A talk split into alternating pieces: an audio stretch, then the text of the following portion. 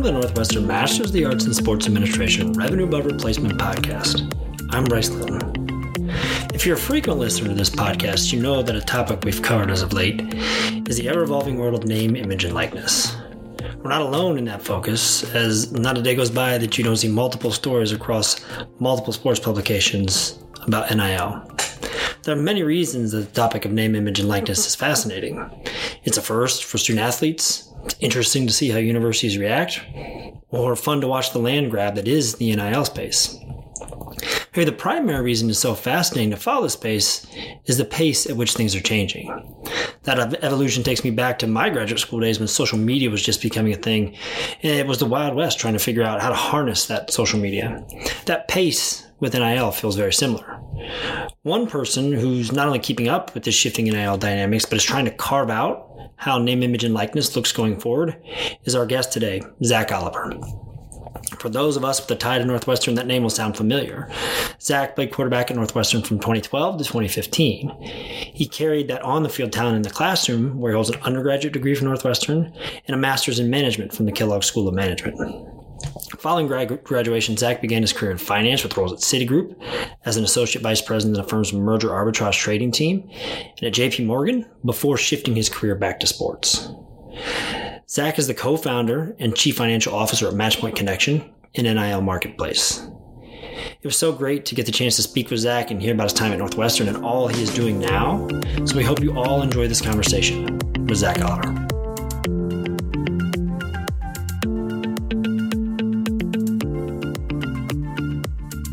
Zach, thanks so much for for taking the time to join us today.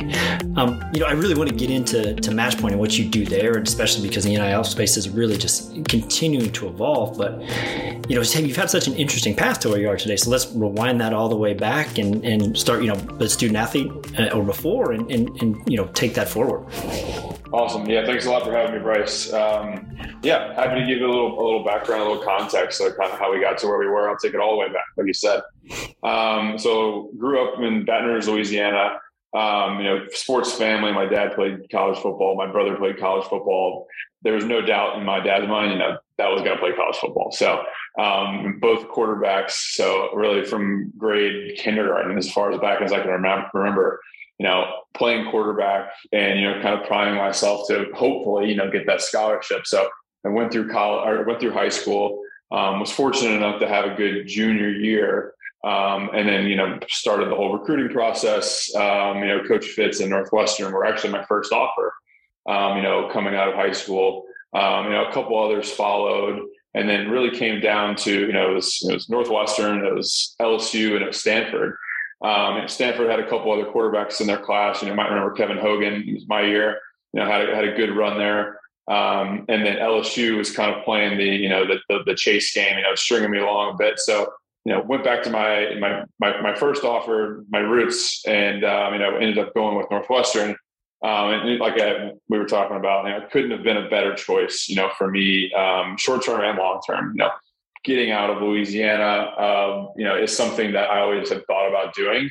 Um, and kind of broadening my scope and my horizons about what I wanted to do with the rest of my life.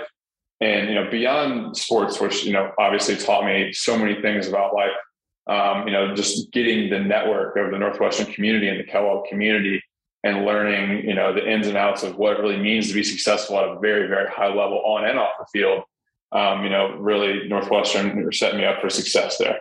Um, and so you continue that education. You went to Northwestern for undergrad, and then moved that on into to Kellogg while you were still a student athlete, or or, or following that. Yeah, so still a student athlete. Um, so when I was a uh, a real senior, not a registered senior, um, I Trevor Siemian a year ahead of me. Know, I tried to go through this this program to get into you know, the Kellogg Masters of Management program, and this is like you know pre Zoom, pre all of this stuff that we're also used to now in the COVID world and they they were very they gave us a lot of pushback on you know the ability for student athletes to be able to zoom into classes because the the classes overlapped with um, with the beginning of Camp Kenosha, right? So we were in Wisconsin for the first you know call it 10 classes at Kellogg. And they were not happy about that. Um, and again, during that time, I'm like, there's got to be a solution of a way to do this. And, you know, they kept pushing back ended up having um, some, you know, some alumni and some, you know, members of the board at Northwestern like write the letter to Kellogg and say, this is too good of an opportunity for the student athletes to miss, right? So um, it was myself, Christian Jones, and Luke Douck um, were the first three football players to be able to enter the Masters of Management program at Kellogg, which effectively is the first half of an MBA. Um, great experience. And for me, undergraduate, I was communications and had a minor in business. Um, so that that master's really set me up for success. Um, you know, to kind of get a foundation in finance and you know stats and, and accounting. Which I again undergraduate, I wish going back now, I wish I would have maybe gone the econ route. But because I didn't, it, it set me up for success to kind of get my first job out, out of college. Um, and you know, that ended up being at JP Morgan um, in private wealth um, with a, with a fellow alumni, um, Daniel Resnick. I worked with him for a year. And then um, my then girlfriend, now wife, um, you know, was applying to law schools, also a Northwestern grad, and she got into Columbia, and you know, it was too good of an opportunity for us to pass up. So she ended up, you know, accepting her opportunity to go to Columbia. Went through, you know, three years of law school. So we moved to New York. Um, kind of went back to the recruiting mindset. So I'm like, all right, what am I going to do? I still want to be in finance. Um, I wanted to take a little bit more of a quantitative approach. So reached back out to my alumni base. Obviously, New York has a very, you know, broad alumni base for Northwestern. Um, met a gentleman by the name of David Ventura, who ran a trading desk at Citigroup um, and then so traded under his desk. Uh, merger arbitrage was the name of the desk. It was an equity desk, and did that um, for five years. So again, even more kind of building on that foundation of a financial background, which I always realized was going to set me up for long term success. Yeah. Oh, how times have changed in the sense that, you know, it's funny to think back about not wanting to be able to get in class from this perspective, right? And then how the educational experience has shifted and, and, you know, doing the things that we do today. But it's cool to see that, you know, you all pushed and were able to do that. And I think you and I were talking about this before we started recording. it's such a really cool thing to see at Northwestern, the student, student athletes taking advantage of those opportunities, right? It's been yeah, for me yeah. as an instructor, it's been a, it's been a you know such a great thing to have student athletes in class because of the practical application of a lot of the things that we talk about as concepts, and so it's really cool to see you all leveraging that you know great educational foundation that's there while you're a student athlete. Yeah, absolutely. And, you know, I think Coach Fitz and the, and the rest of the, the, coaching staff do a great job in setting us up, you know, in that way. You know, we're all assigned a, a mentor coming into our freshman year. So you're able to kind of lean on that mentor, but then all of your friends have mentors. So then you have mentor dinners and you're able to kind of really like establish a very good cohort of like, of, of, of these individuals who are all very successful former athletes. And, you know, I always feel very comfortable reaching out to any of those people in my network who I, you know, I still call mentors. Like if I have a question about something in law, I've got a guy. If I have something in marketing, if I have something in consumer, if I have something back in finance, like they do a great job of like giving you those those those building blocks to to reach back out and maintain long term relationships, which really has helped me get to where I you know where I am today. It, it, it is really interesting to see, you know, how much of we talk a lot about sports and jobs in sports, and how much of that is predicated on networking. But it's it's the same across all different types of, of facets of life, right? That that networking piece is so important. But you sort of had that shift in in finance, um, you know, following following you know your schooling, and now have have sort of parlayed that back to something that we'll talk more about shortly. But that's sort of in sports. How did you really move from between those things? You know, from a finance piece, and does that finance background really help you in where you are today? Yeah, absolutely. Um, you know, understanding like foundation of like like valuations and, and and market rates and bids and asks and like kind of supply and demand has absolutely helped me in kind of understanding like all right now we're thinking about you know influencer marketing. We're thinking about how do you value a, a, a quarterback at northwestern for an instagram post right? Like things that normally have been very like subjective in terms of like what is that value? But like coming from the world of finance and understanding like okay like how do we try to back into like what this could potentially cost based on what number of variables i like to think that you know that background has given me enough like tools to say okay like this makes sense. Like we can go this route or we can go this route. Um, and the other thing i like to always go back on and this is more like a business sense is just like thinking about decisions in life between like upside and downside.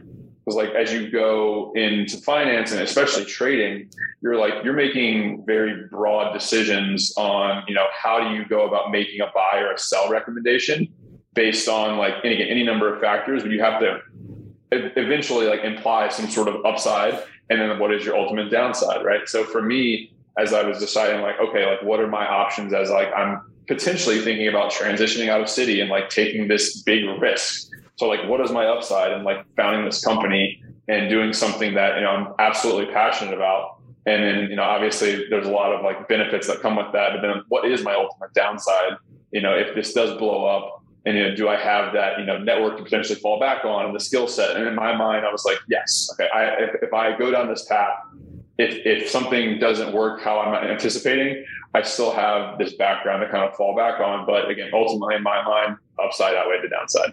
Yeah, and it's cool to see you know that background and to fall back on that you had set up for yourself based on all the work that you've done, you know, as an undergraduate and beyond. And I think that it's it's a really cool time to be able to take that that leap and, and try to do those things that you're doing today, which you know sort of parlays us into you know what you're doing eh, today in in sort of that space.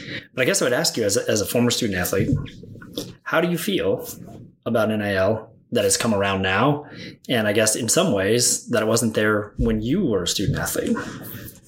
Yeah, no, I'm, I'm couldn't be more excited about kind of where we are in the college athletic space. Um, you know, it seems like it's been a long time coming. Um, you know, actually going back to when I was a college athlete and this whole unionization thing happened, which is like crazy to think that like mm-hmm. I was on the team when we're talking about these unionization and, you know, Kain's doing his thing and trying to, to move the needle, not only for Northwestern student athletes, but for student athletes around the country. You know, obviously that turned out how it did, but it definitely started the conversation in a way that you know that brought about change, even actually in the short term. I, I, I forget the name of the, the basketball player. I think he played for UConn. Right after we had this unionization initiative, is like like I can't afford to eat. Right, right after that, the NCAA is like unlimited meals. Right, so that was again a baby step in that right direction. So, you know, we've seen more and more things like increase, you know, stipends for cost of living and like all these things that have ultimately increased kind of get us to where we are today. Um, and obviously, with that being like with name, image, and likeness, college athletes being able to monetize themselves. Um, and again, the way the way it kind of came about was very interesting. With you know, starting with six states, all kind of creating their own rules, the NCAA kind of feeling like they're behind the eight ball a bit and kind of opening the floodgates. And I think if you were to ask someone from the NCAA, would they go back and would they do it differently? Probably yes. Um, but now the cat's kind of out of the bag, and it's going to be. I think it's going to be tough for them to reel in kind of what they've what they've started. I think it's really interesting that you bring up, you know, the meals thing, right? Because if you look at it from a lay fan perspective, and you hear these things, you know, in the media all the time of, well, this person is getting paid, their school is paid for, right? Right. Which there is no doubt that that is an enormous value, right? But right. I think the thing that, you know, if I think back to my undergraduate experience, I, you know, was not a, a, an athlete on the level that you were. And I had the, the quote unquote time to do things that would give me walking around money, right? right? Money that I could use to get meals or do things, you know. The demands on student athletes don't give you that opportunity, right? There's no opportunity to do those things because the demands that are there. And I think that a lot of people don't understand or see this, well, you're getting an immense value as a free education, which is true, but there's a lot of other things in life that you have to pay for that student athletes are hindered because of the amount of work they have to put into being a student athlete. Right. No, absolutely. And then it, it, takes it a step further too when you're talking about walk-on athletes, which who put in the same amount of work as the scholarship athletes, no doubt. But if you're looking at the way that the meal structure used to work, is they had to pay for those meals. Like that was an out-of-pocket cost for them, even if they were provided by the school. So this the new ruling again. This is like 20, you know, 14, 15. I don't remember exactly, but you know, enabled them to also be able to again eat with the rest of the team in a way that was covered by the school. Um, and I think that that was a really important move too. Again, kind of in this right direction, kind of keeping everyone on an equal playing field um, in the way that college athletics works. When you also see too that because of some of those things, right, it, it was where there was, I guess, uh, opportunity for nefarious things to happen. Right. I always think back to a story Jalen Rose would would tell on a podcast. He was talking about how I didn't have a coat. Like I didn't have a winter coat and I had to borrow one from uh, a roommate and somebody down the hall when they were going to class and those things. And a booster was there to give me some money to buy a winter coat, right? It's hard right. for a kid at that time to say, well, I'm cold walking to class. But then on his, the, the weird dichotomy of one of the most recognizable athletes in America, not only college athletes, but recognizable athletes in America, but didn't have the money to pay for a coat because of, you know, where and how he grew up, but also not Right. the ability to work. Right. And so it's, it's, it also in some ways is a byproduct of, of clearing up some of those things or giving the potential to clear up some of those, those potential issues with money coming from other places. Right, absolutely. And then the question is kind of piggyback on that is like how and then at that time, like how do you draw the line? Like, is it a coat? Is it a Gucci coat? Is it a Gucci coat in a sports car? Like it became it became tough, and that was like why the rules were set as they were, where you having where incentive gifts um, were always deemed as being so negative because there was there was no theoretical cap on like what that could be. Now the way the rules written is there has to be something in return. So you're going to have to either provide some sort of you know service or provide some sort of you know Instagram post right or you're you know you have a following effectively that has like a value and if you can attribute that value to like a specific post who's to say that that post isn't worth $50,000 right? Right. so um, you know, it's definitely it's definitely evolved um, very quickly in the past nine months. Um, so it's exciting time for sure, but it's it's I wouldn't say it's out of control, but it's we're there, there's some there's some big deals out there that are like wow, like I can't believe that happened. Right, like thinking about this kid from Tennessee, eight million dollars, Mhm. you know, guaranteed out of um, you know out of high school. Like it's crazy, right? Like we're we're in a crazy time. And it, it it's such interesting how it impacts lots of things, right? You think about it from a recruiting perspective. There's that piece of it, but then which we can talk about, or but also uh, trickling upwards, conference alignment, television deals, Yeah. all of those things based on players and where they go. And it, I mean, they're, they're all sort of interconnected. But I guess for the listeners, you know, Zach, can you kind of explain to us what name, image, and likeness is? You know, I think that you can't throw a rock and not hit an, an, an NIL story these days, right? Like you said, it, it's everywhere. But I think some of our listeners, and even me in, in a lot of ways, sometimes struggle to put all the pieces together about what name, image, and likeness is, but also what it is for a student athlete.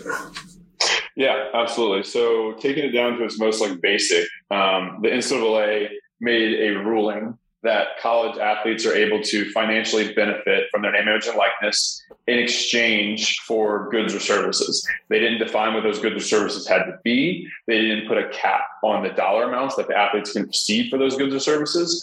Um, as long as you know, there's there's like three or four categories that are not allowed, and being you know alcohol, tobacco, gambling, and you can you know probably throw some sort of like CBD or something in there as well.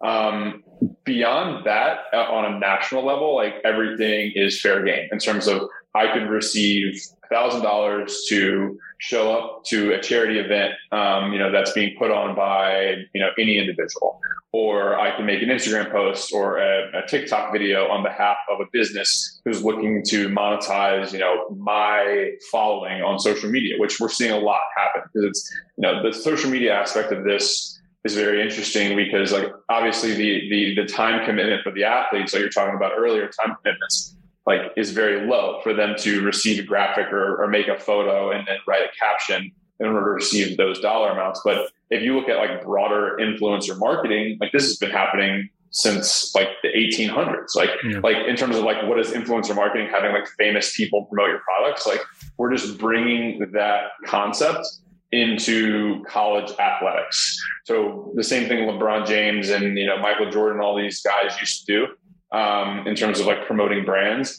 We're just giving that ability to to college athletes. And I think that's so interesting about you mentioned showing up at, you know, an alumni event or showing up at some event and being able to be paid for something like that, the social media posts. You know, the the eight million dollar the student athlete with the I, I feel, and, and maybe I'm wrong because you would know this more than me. I feel like that's the outlier, right? Where those Yeah. situations are going to be much fewer and farther between where you see that money. But where the real benefit comes is, you know, and I don't know the percentages, two, three percent of people that could have the ability in whether that's in football, men's and women's basketball, those big revenue generating sports. But the flip side of that, like I think of when I was an undergrad at Purdue, right? And the local TV commercials, right? Like I think Bob Rohrman, the car dealership in West Lafayette, but all the way up to Chicago, you see those. There's no doubt. I mean, at Bob Rohrman, the the court is named after him at at Mackey Arena, right? And there's no doubt that student athletes would have been in those commercials, would have been in social media, right? Because of the local presence. And I think that's really what's so interesting to me is I think that we talk about that walking around money, whatever it is. What a great opportunity for a student athlete to be able to, to have and earn some of that just doing something like a, a, a commercial, social media post, and so on. Yeah, no, I, I love that. And it makes, it's really resonates really with what we're working on at Matchpoint. Like we we focus a lot on the local business, local charity component of what's going on in this space. Um, obviously, the splashy deals are you know Nike working with the the um, you know soccer player out in UCLA, and you know you've seen Gatorade work with Paige Bueckers, and you know these are these are big deals. Um, but you're right. The majority of the deals are your your mom and pop pizza shops and burger shops and law firms and you know car dealerships. Like in terms of like sheer number of deals, I would have to imagine that most of those deals are exactly what you're talking about. Um, uh, using LSU as an example, you know, we saw a local law firm and helped facilitate part of this deal. A local law firm in, in Louisiana, Gordon McKernan Law Firm, literally had a, the kids create a commercial that was aired locally for the Super Bowl, right? Like, mm. and that's like super fun for them so that they're in they're in a Super Bowl commercial, albeit at a local level, but still like they're able to you know help him move the needle for his business um, they feel like they're you know they're receiving money but they're also get some kind of cool factor which you know plays into this as well um, and in that in that scenario it's like one that everyone wins yeah, it really does seem like one that, that everyone wins in the sense that there is, you know, sports has so much to do with the sense of community, right? Especially at the college level, being ingrained in that community. And so it, in some ways is a logical extension of that, right? And I think that it, it's cool.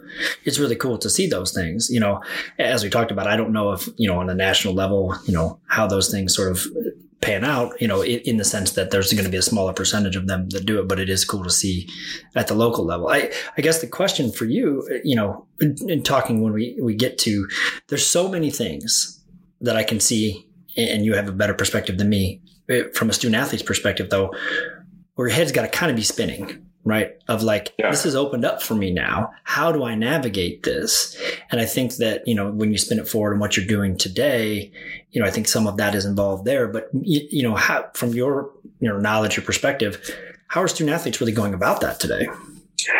Yeah, no, there's a there's a lot of questions that that are you know that athletes are now having to answer that, and this is probably the first time in their lives, you know, where they don't necessarily have a school to lean on because the schools can't. This is something else I really didn't mention earlier. The schools cannot be facil- like involved in the facilitation of these deals, so they can't rely. They can rely on the educational component to say like, oh, the school can you know tell me like this is how taxes should be done, but like they're not a tax advisor. They can't like tell you how to do your taxes. Um, they can provide education on like the different opportunities, you know, spread out across the country, but they can't tell you which one to do. Or is this deal is this deal worth it? Am I get is a thousand dollars for an Instagram post a good deal for me? Like they they they have their hands off. So there is a lot on them to try to figure out on their own. And you know, we're trying to do our best at Matchpoint to to kind of help that process. So what we've done um, within the company, so we we built a phone app to start, and we actually developed an algorithm that it was able to use the, the, the data of, of an athlete, whether it's their following, their location, the businesses that they're potentially interested in working with, and then on the reciprocal, the businesses, you know, location, following, and the athletes they're interested in working with, and essentially come up with what is a percentage match, not on similar like a dating site, and say, all right, I'm an athlete in Evanston, Illinois like Bat 17 is a great business for me because I'm interested in working with burger shops, right? Or, you know, you can go down the list of different opportunities. You know, I want to work with a nonprofit. Okay, like YWCA, great opportunity for you to be able to, you know, help them promote what they're trying to do in their, their current initiatives. So really our goal from the start was to minimize that discovery process where if I'm an athlete, there's so many businesses for me to potentially work with, it becomes really hard for me to choose. If I'm a business, there's even more athletes for me to choose from. So, you know, if I'm an athlete in Evanston, I don't really want to see local businesses in Columbus, Ohio. So we're not going to show you that business. Um, if it's a national business, we'll make sure it's in front of you and it's kind of, you know, there's a, there's a, there's kind of a equal weight component to from a locality standpoint. But um, at the end of the day, that's a big, big part of what we were trying to do.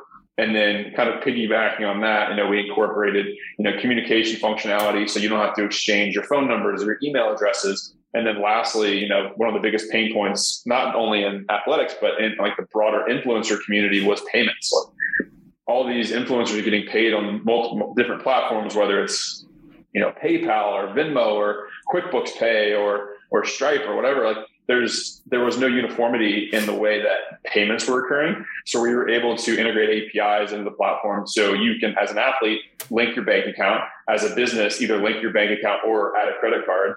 And then there's a systematic flow driven process that protects both sides where Matchpoint acts, acts as the escrow or like clearinghouse between those funds. So going back to again, background in finance and like thinking about clearinghouses in terms of like, you know, the between like banks and hedge funds like i'm like okay like that makes sense like clearinghouse all right we can bring that same thought process to what we're doing here um, but be the clearinghouse between you know brands looking to compensate the college athletes. Yeah, and then if you look at it from a tech perspective, like I would think, it gives you that PCI and PII, you know, protection there of, of secure payments that something can come through. But it's it's crazy to think about seven things you just said in there of like, I'm you know, I'm a I'm a lacrosse player. I'm a swimmer. I have all these things to do from a student athlete perspective, not only for my sport, but but you know the athletics part of it. I want to capitalize on this, but think of all the things in the chain. And so that's what's so interesting about platforms like you know what you what you guys have created to make that simpler. So if, I guess I kind of if I boil that down to the central thesis of Matchpoint is it, it's sort of a a marketplace for both sides, the businesses and the athletes to really draw those connections, you know, at a granular level to say, how can I mat if I'm a business, how do I find the right athlete in the right location to promote what I'm doing? And if I'm an athlete, the same, uh, vice versa. Yeah, no, exactly. And it's a free platform for both sides to join. You know, there's no there's no sort of onboarding fees, so you can fully, you know, onboard on the platform, discover, see if it's right for you. If it is, amazing. You know, we'll help you through that process. If it's not, you know, then you know, stick around for a little bit, give it a couple months. Maybe there's some new brands that, you know, do fit, you know, what you're looking for. What I think is also really smart is that starting uh, from a phone, from a, from a mobile app perspective, right? Especially from the athlete side, because young people, right. it's, it's, almost as an appendage, right? And I think that that makes it much easier for them to just parlay that into, okay, here's something that I can do that is really little time investment for me because it's right here on my phone, but could have, you know, benefit down the road from a monetary perspective. And it makes it really easy.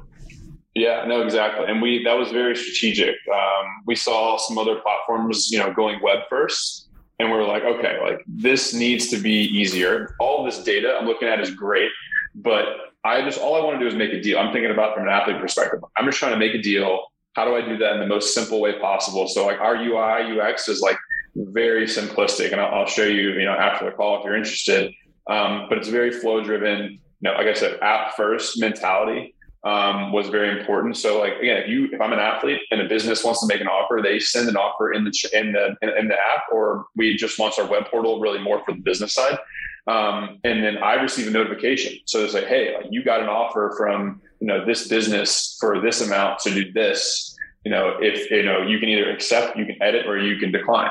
Um, and then at that point, like again, the onus is back on you to decide like, is this an opportunity that's right for you? If it is, amazing. Like we're going to try to help you through that entire process. And so in the intermediate, there's no intermediary, right? In the sense that you give the platform to say business can make an offer to the student athlete.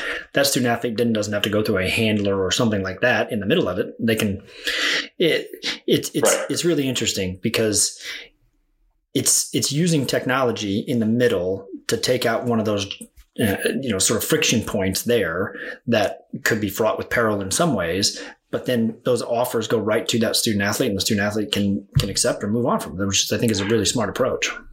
Yeah, no, I, I appreciate it. And it's like it's funny because you see you've seen so many other spaces be disrupted. Um, again, whether it be finance or whether it be marketing, but like the agency space, again, whether it's a marketing agency or it's a talent agency, still has such a high touch approach to like I'm going to be represented by this agent and he's going to help me get these deals. I'm going to pay him this percentage of my deals. And like, he's going to be in charge of it. Like I'm hands off. I'm just going to kind of do what I'm told.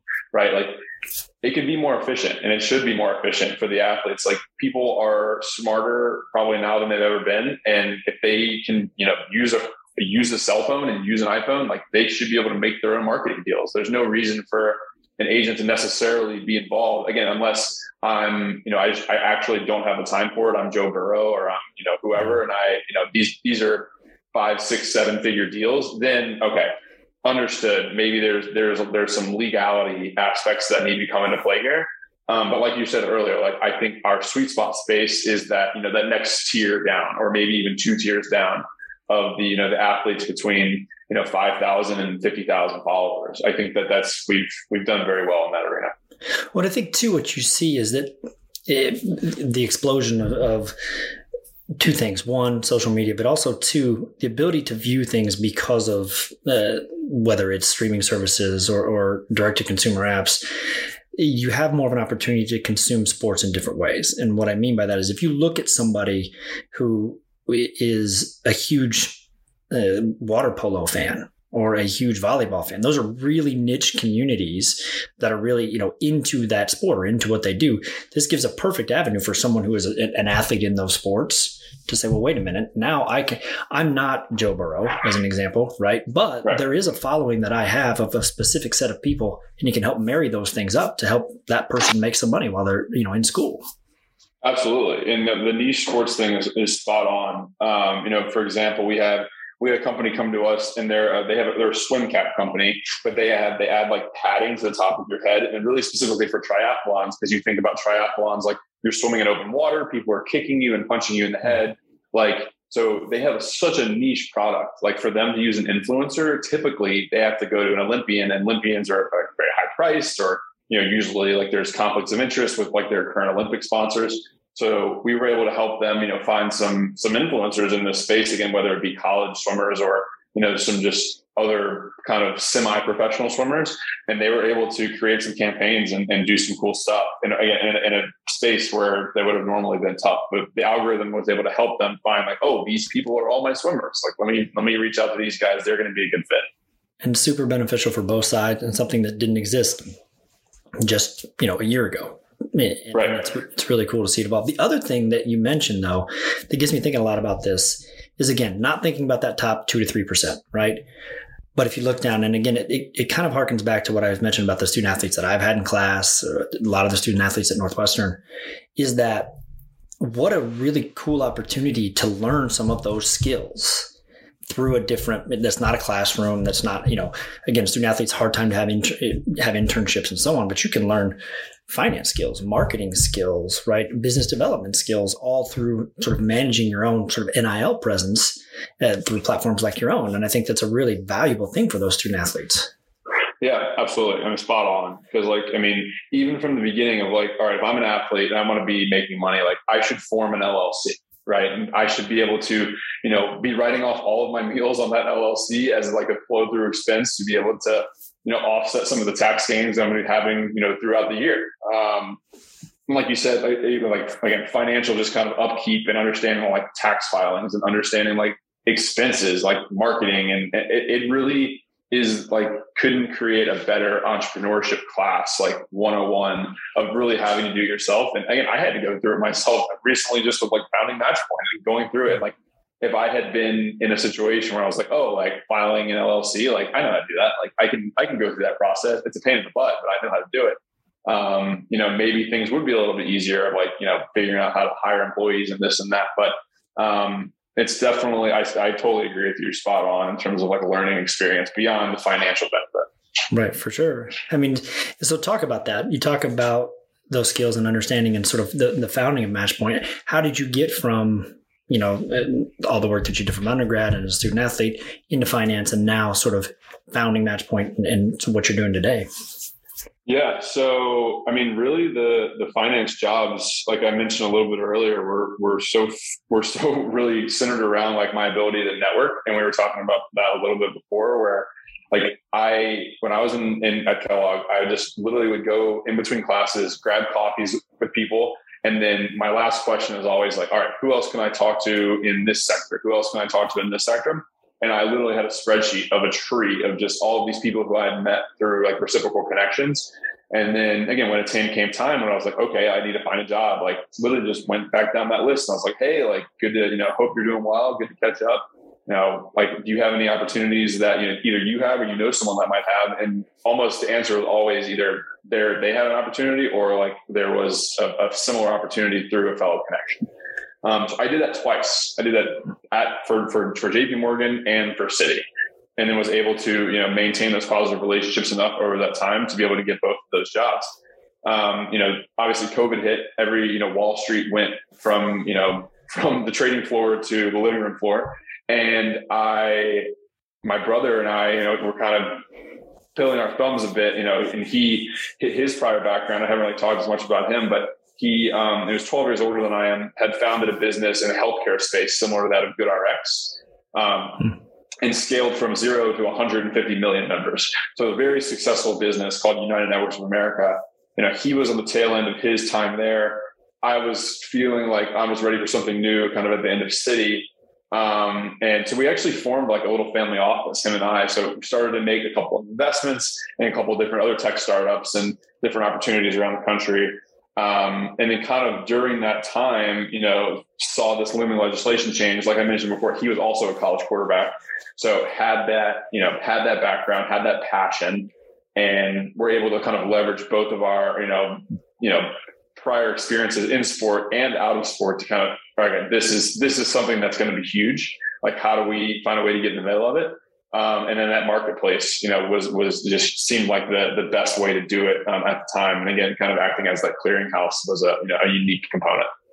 It's a really cool story. I mean, and especially too, not only from the formation tech, you know, I come from a tech background, startup world, it's, it's cool to see, but also if you look at it from a student athlete perspective and hearing that story, both of you, the people that founded this company, have an understanding of what it takes to be a student athlete, what the student athlete goes through, and all of the sort of ups and downs that could be there that you have to deal with in trying to navigate this very new space, along with all the other things that you have to deal with. So I'm certain that gives some level of comfort to that student athlete coming to that platform. Yeah, absolutely. So yeah, the the, the background definitely I think helped us from an understanding of like what what does an athlete want, or like really more than what they want, what do they need? like what what is what is necessary going to be you know in their life? Obviously you know thinking about the, the the order of things that are most important like time probably being the number one. Like how can we make this the most efficient platform that we can with no frills none of this none of that just like like deal facilitation at its most basic um, and then i think you know with some trial and error and some case studies and some you know a lot of back and forth um, you know, we were able to to still to, to create a platform that you know was was working and it's great. And, and by no means are we done. Like there's there's a lot of work still left to do. Um, you know, from a technological component, like I I want to refine the algorithm. I want to I want to expand to you know think about different ways of valuing athletes. I want to think about um, you know, from a national and a local component. Um, there's there's so many different avenues that are really interesting. Thinking about resources and you know providing what can we do to keep an athlete's like interests um, in like learning, especially around this space, like because that seems like it's, it's they're they're all like college athletes are just constantly being thrown in meeting rooms and being told like what they should and shouldn't do and talk that. So like the more that we can try to to give them a platform that feels like a social media platform that allows them to make money, but it also could potentially also have that added value of teaching them something is something that we're really passionate about. Yeah, and it's cool how it's all rolled. It, it can all sort of be serviced in that singular spot. I mean, you talked about you're not done and wanting to do more. And I think that it, not only is that cool and, and, to see the evolution of that, but I guess this is kind of a, a, loaded question because, you know, if I look at the name, image, and likeness space right now, I kind of think of it when I was in graduate school.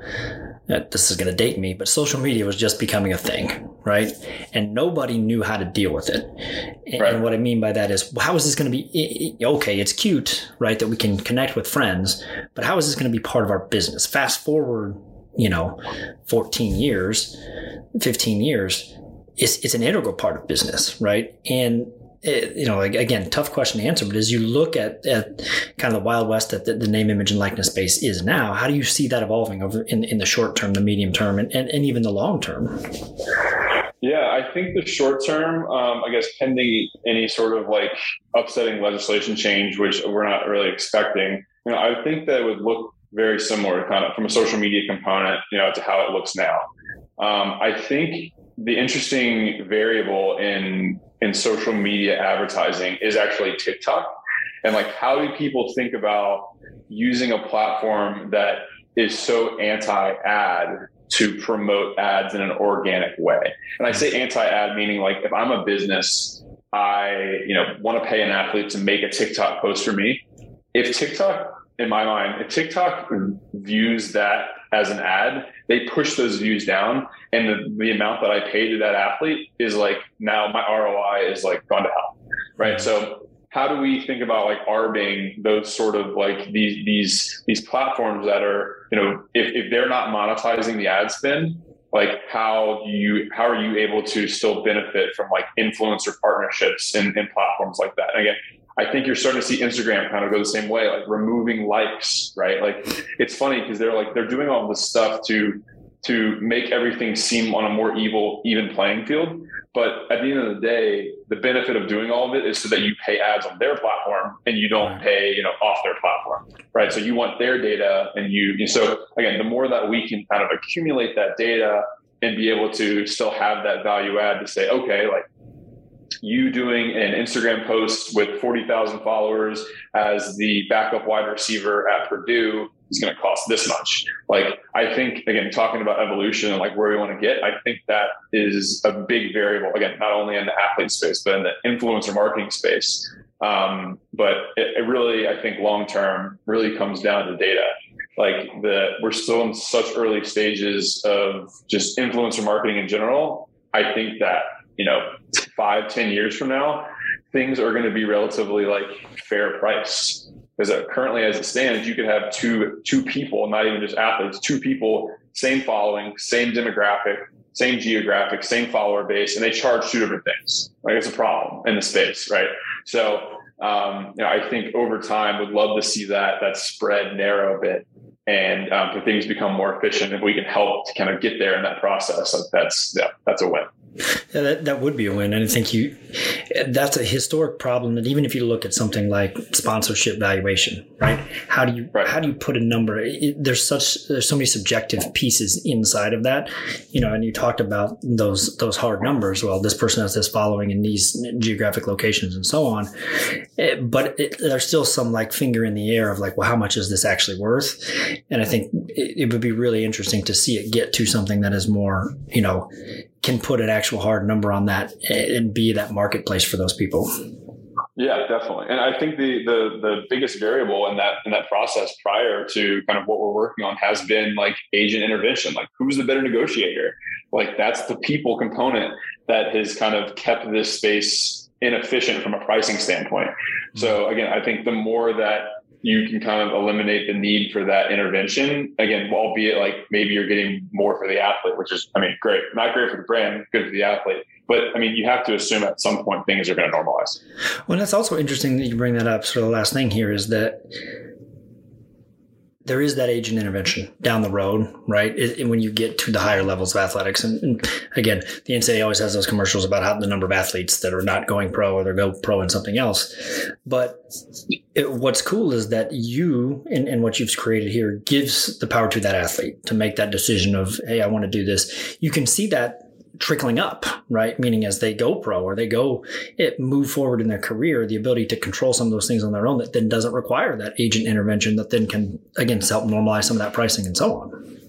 Yeah, exactly. I mean, you saw it in the you know in the music space, like you know going away from the record labels, like a great great comp of you know seeing people kind of you know stick it to the man a bit and you know try to find a more efficient way of releasing their own content. I I don't see this any different in the long term.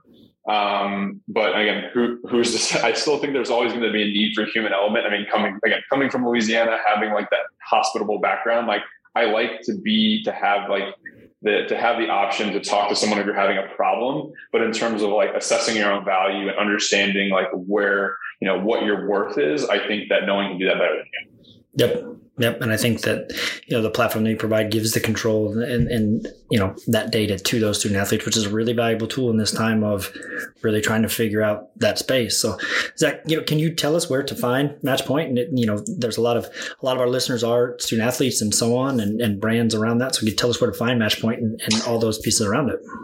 Yeah, absolutely. So uh, we're on the App Store, Google and Google Play. Um, so either Apple Store or Google Play. Um, it's Matchpoint Connection is the full name of the app. It's a black and blue um, logo. Um, and we also, like I mentioned before, just recently launched our web app. So you can go to matchpointconnection.com um, and either click download or log in, and then you can you can create a profile for free on there as well. Well, that's awesome. I, we really appreciate your time today. You know, it, it's really great to hear about what you're doing now and, and how you've spun that forward from your, your time at Northwestern and, and all these. And we, we look forward to seeing how that, that all evolves for you. Yeah, really appreciate it. Thank you for having me, and uh, we'll get you next time.